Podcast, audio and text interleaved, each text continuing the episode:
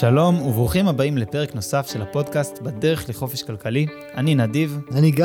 והיום אנחנו ממשיכים לדבר על אה, שוק ההון, שהוא באמת נושא אה, עמוק ו- ומרתק. בשבוע שעבר דיברנו על הצ'קליסט שלנו. בעצם אה, רשימה של, כמו רשימת מכולת כזאת, שכשאנחנו באים לבחון חברה בשוק ההון, אנחנו רוצים לראות שמדובר בחברה טובה, ויש כל מיני דברים לבחון בשביל לדעת האם מדובר בחברה טובה.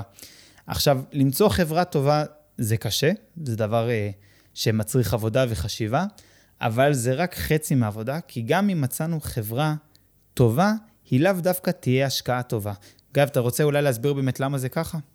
כן, אני חושב שדיברנו על זה לא מעט uh, בפרקים, בפרקים אחרים, בפרקים קודמים, uh, אבל אם המטרה שלנו בהשקעות היא להגדיל את ההון העצמי שלנו, להגדיל את השווי שלנו, כדי להיעזר באמת בכספים האלה מתישהו בעתיד, לחופש כלכלי, להשקעה, לקניית דירה, למה שלא נרצה, אז זו השאלה שמעניינת אותנו.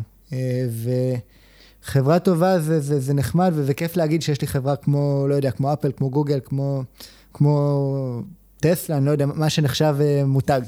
אבל אה, אם, אם המטרה היא הכסף בסיפור הזה, אז, אז המחיר הוא חלק אינטגרלי ובלתי נפרד מהכסף בסוף, מכמה נרוויח. אוקיי. Okay. ובסופו של דבר, חברה היא, כשאנחנו מסתכלים על חברה או כל, כל השקעה, אנחנו בסך הכל מסתכלים על זה כמקור לרווח, כמכונת כסף. אמ, וכשאנחנו רוצים אה, לקנות חברה, אנחנו בעצם שואלים את עצמנו את השאלה, כמה כסף אנחנו נראה מהעסק הזה, מהדירה הזו, אה, לאורך השנים. ואז אנחנו נרצה לשאול כמה העסק הזה שווה לנו היום, בידיעה שיש לו רווחים עתידיים. אז אם uh, שנייה אחת ניקח uh, עסק שאנחנו מכירים, נגיד לגיא יש עסק של צבע, אוקיי? אם אני אבוא לבחון את העסק של גיא, אני קודם כל ארצה לראות כמה העסק שלו מרוויח כיום, אוקיי? ועל בסיס זה אני ארצה לשאול אותו, גיא, אתה מוכן למכור לי את העסק? עכשיו, בוא נגיד, גיא, שהעסק שלך מרוויח מיליון שקל בשנה רווח. אם אני הייתי מגיע אליך עכשיו ומציע לך, בוא תיקח מיליון שקל תמורת העסק שלך. אתה לא היית מסכים, נכון? כמובן. אוקיי, עכשיו, למה לא היית מסכים למכור לי את העסק תמורת מיליון שקל? כי יש לו ערך, הוא, יש לו ערך, הוא כל, כל שנה מכניס לי מיליון שקל. נכון, למה שאני אמכור לך במיליון שקל, מה שאם אני אחזיק עוד שנה, יהיה לי עוד מיליון שקל, ועוד שנתיים, עוד שני מיליון שקל, שלושה, שלושה מיליון שקלים, אה, וכן הלאה, אוקיי? אבל יש שלב שכשאני אהיה במשא ומתן עם גיא, ואני אגיד לו, גיא, נכון, העסק שלך מרוויח מיליון שקל, אתה לא תמכור לי אותו תמורת מיליון, או שניים, או שלושה, או ארבעה, אבל תגיד לי, גיא, אתה מוכן למכור לי את העסק תמורת 10 מיליון שקלים? 12, 15 מיליון שקלים?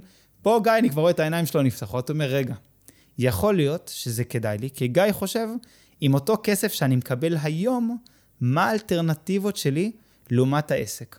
עכשיו, אם גיא חושב שהעסק הזה, עוד חמש, שש, שבע שנים, לא ירוויח מיליון שקל בשנה, יתחיל להרוויח שניים, שלושה, ארבעה, חמישה מיליון שקלים, אז גם אם אני אגיד לו, גיא, בוא תמכור לי את העסק בעשרה מיליון שקלים, הוא יגיד, מה פתאום, עוד חמש שנים מעכשיו, שש שנים מעכשיו, העסק הזה ירוויח עשרה מיליון שקלים כל שנה.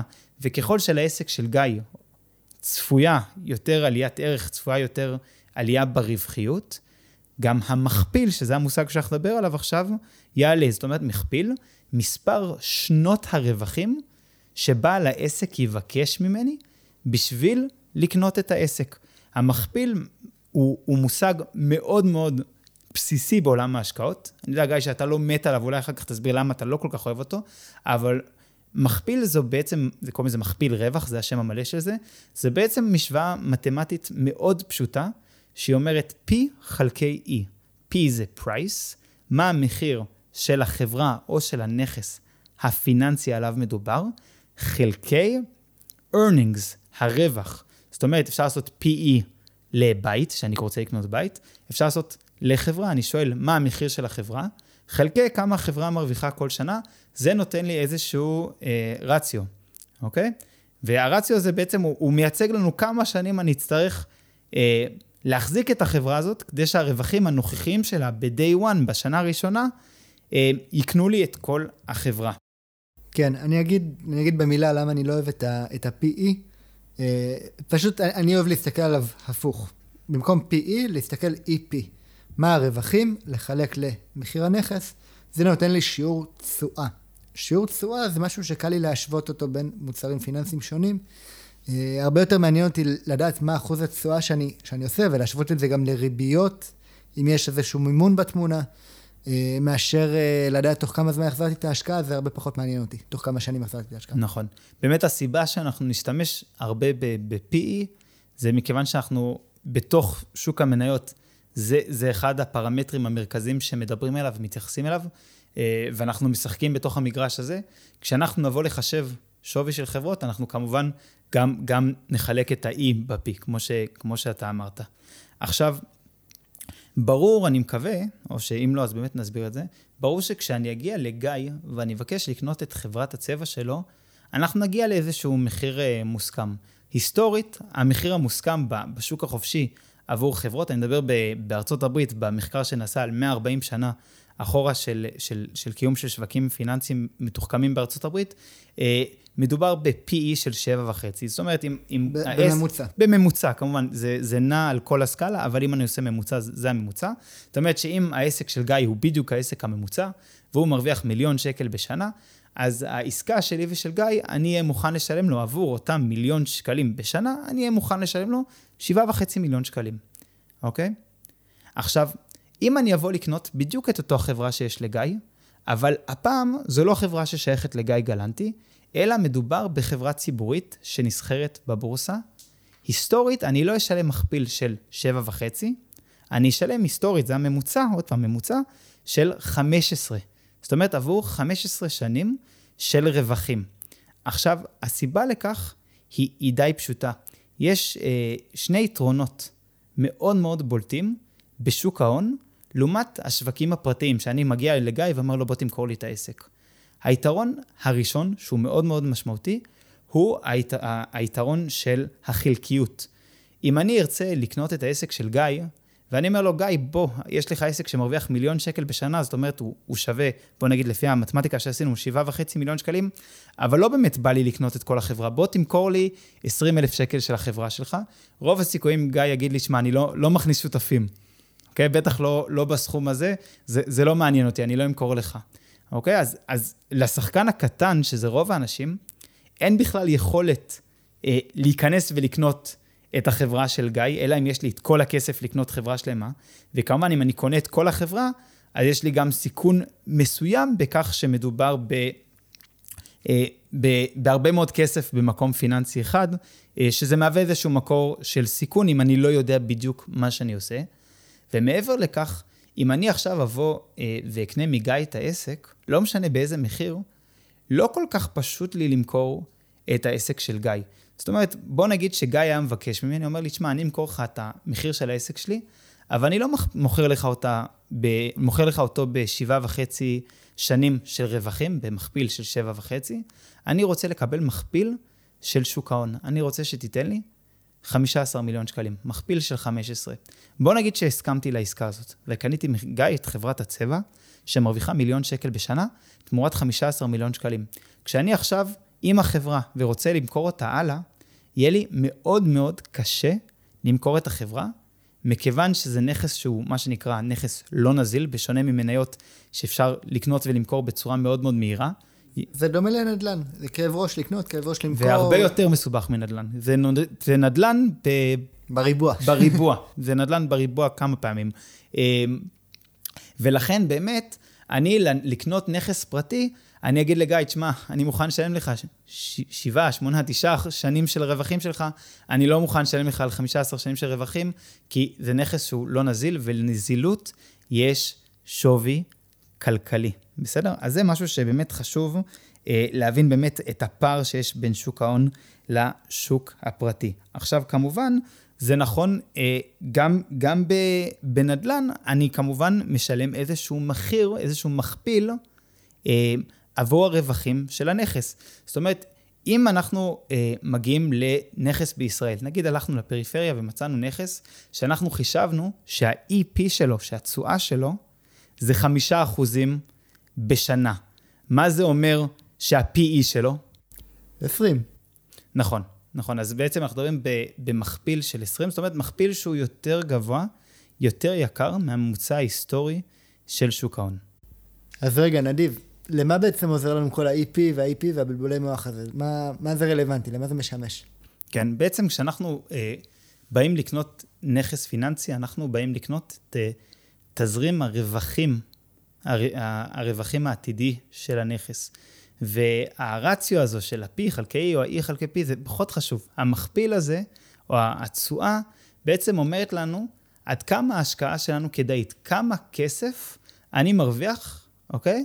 על כל שקל שאני, מש, שאני משקיע. כמה באחוזים, זה פשוט מייצג את זה בצורה אחוזית, וככה יותר נוח לנו לגשת, וכשאני מסתכל על אה, שלוש דירות, ואני משווה מה השכר דירה שיהיה לכל דירה ביחס למחיר שלה, אז אם לא היה לי את החישוב הזה של התשואה, היה לי מאוד מאוד קשה לדעת מה עדיף לי, לקנות דירה במיליון שקל שהשכירות בה היא 4,000, או דירה במיליון 100 שהשכירות בה היא 3,500, היה לי הרבה יותר קשה לחשב מה, מהי האלטרנטיב, האלטרנטיבה הטובה ביותר עבורי. אוקיי, okay. אז כשאתה מדבר על זה שבשוק ההון למשל, היחס אה, מחיר לרווחים, ה-PE הוא 15, אז מה זה אומר? אם אני עכשיו רואה חברה ב-PE שהוא נמוך מ-15, זה אומר שהיא אטרקטיבית להשקעה. נניח שעשיתי את הניתוח הפונדמנטלי, בסדר?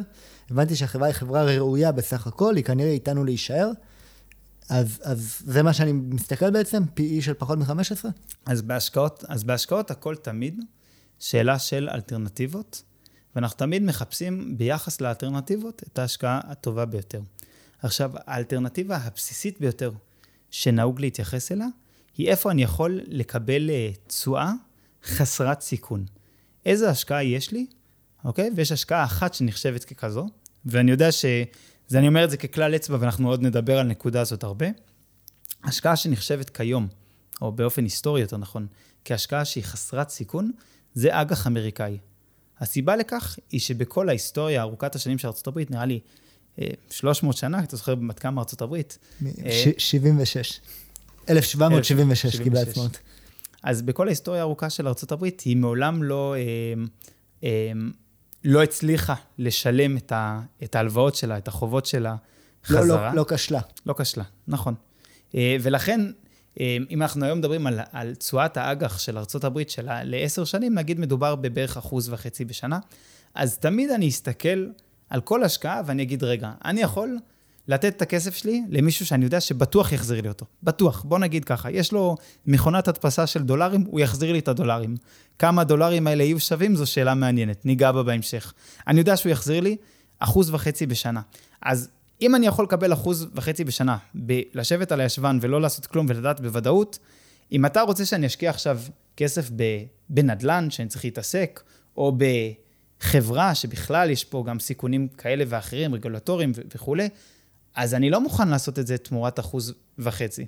עכשיו, כמובן שככל שהריבית הפדרלית יותר גבוהה, אני אדרוש פרמיה, אוקיי? או מחיר יותר, הפרמיה יכולה להיות אותו דבר, אבל ביחס למחיר של הריבית. זאת אומרת, אם הריבית עכשיו היא אחוז וחצי, אז שוק ההון בארצות הברית היום מתמחר רווחים של בערך 4-5 אחוזים קדימה, כי ביחס למחיר של הכסף, אתה עדיין מקבל פרמיה של 2, 3, 4 אחוזים מעבר למחיר הכסף.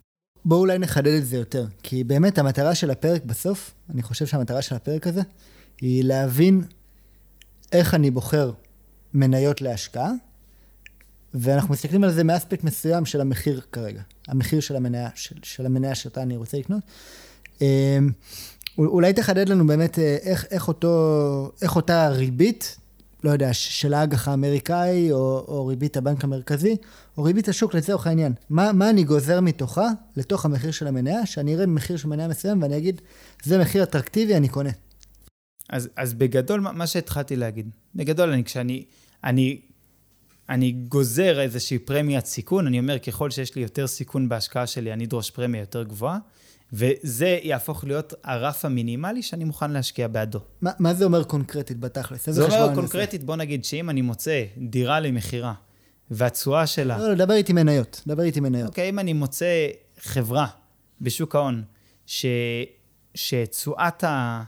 שהמכפיל שלה הוא גבוה, זאת אומרת שהוא משקף תשואת רווחים שוטפת שהיא מאוד מאוד נמוכה, אני לא אה, אסוס לקנות אותה.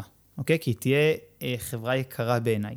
עכשיו, אנחנו ניכנס בהמשך לשאלה של הצמיחה, ויכול להיות מצב שאני אסכים לשלם יותר על חברה, מכיוון שאני צופה שהרווחים שלה יעלו בצורה דרמטית, אבל הגישה הבסיסית היא בוא נסתכל על כמה חברה מרוויחה כיום, ובאמת פה אתה מכניס אותי לנושא של הפרק, לשיטת התמחור שנקראת 10 cap, אה, ונראה האם במחיר של היום והרווחים של היום, האם מדובר בהשקעה טובה. אז שנייה אם אני עושה סדר, כי אנחנו כבר התחלנו קצת לעשות מעגלים, בואו בוא נתמקד. עברנו על הצ'קליסט, אוקיי? מצאנו חברה מעניינת, היא מגניבה, היא, היא בתחום שמעניין אותנו, אנחנו חושבים שיש לו פוטנציאל. עברנו על כל הצ'קליסט, אחד-אחד, בדקנו שהיא עומדת בכל הקריטריונים החשובים שלנו. עכשיו אמרנו, קיבלה V כחברה טובה. עכשיו אני רוצה לשאול, האם היא השקעה טובה? האם היא מקבלת V על המחיר? נכון, האם היא מקבלת V על המחיר. עכשיו, יש כמה דרכים לבחון את זה. אני בפרק הזה רוצה לדבר רק על דרך אחת, שהיא הדרך הבסיסית ביותר. יש אולי שמישהו שיגיד האינפלטילית ביותר, אבל מכיוון שהיא כל כך בסיסית, היא באמת דרך מאוד מאוד טובה, והדרך הזאת קוראים לה 10 cap, אוקיי? שזה בעצם אומר מכפיל של 10, או אם אנחנו הולכים על EP, תשואת שכירות של 10%.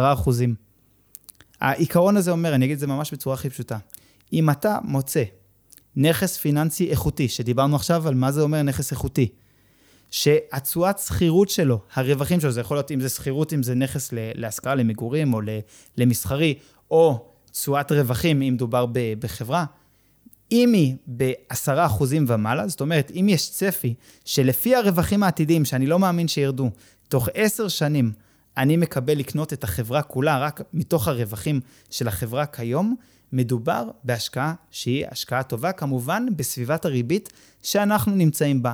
אם הריבית עכשיו תעלה ל-10%, אז הכלל הזה של ה-10-קאפ בכלל בכלל לא יהיה רלוונטי. בסדר? זה, זה כן אה, משהו ש, שחשוב להדגיש אותו. אם מצאתי דירה בירוחם, בסדר?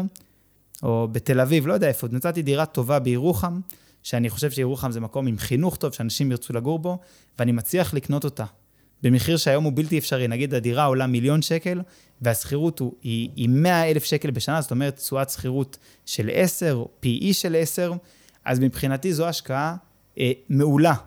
כי אני יודע בוודאות שיש לי את הרווחים שלי היום, ואם תהיה עליית ערך, האם הרווחים יעלו עם השנים, זה מבחינתי, מבחינתי בונוס, אבל אני הולך בגישה שפעם קראת לה גיא איש הרנטה. כן, אני אבל, רוצה... אבל אני, אני רוצה להקשות עליך, כי אתה בורח לנדל"ן, ובנדל"ן זה לא כל כך ריאלי. בואו באמת נשאר ב, ב, ב, בתוך עולם המניות. א' כל, גם בנדל"ן זה ריאלי, בסדר? זה שזה לא ריאלי כיום בישראל, לא אומר שזה לא יהיה ריאלי יותר לעולם. כשראיינו את אלחנן מגידוביץ', הוא סיפר שעל נכסים שהיו עושים אה, תשואה של 10% בשנה, הוא היה חושב שעובדים עליו, בצורה שצוחקים עליו, כי התשואות היו הרבה יותר גבוהות, זה משהו שלגמרי יכול לקרות שוב. וחוץ מזה, אני לא מוגבל, כשאני מדבר על נכסים של מקרקעין, אין מקרקעין רק במדינת ישראל.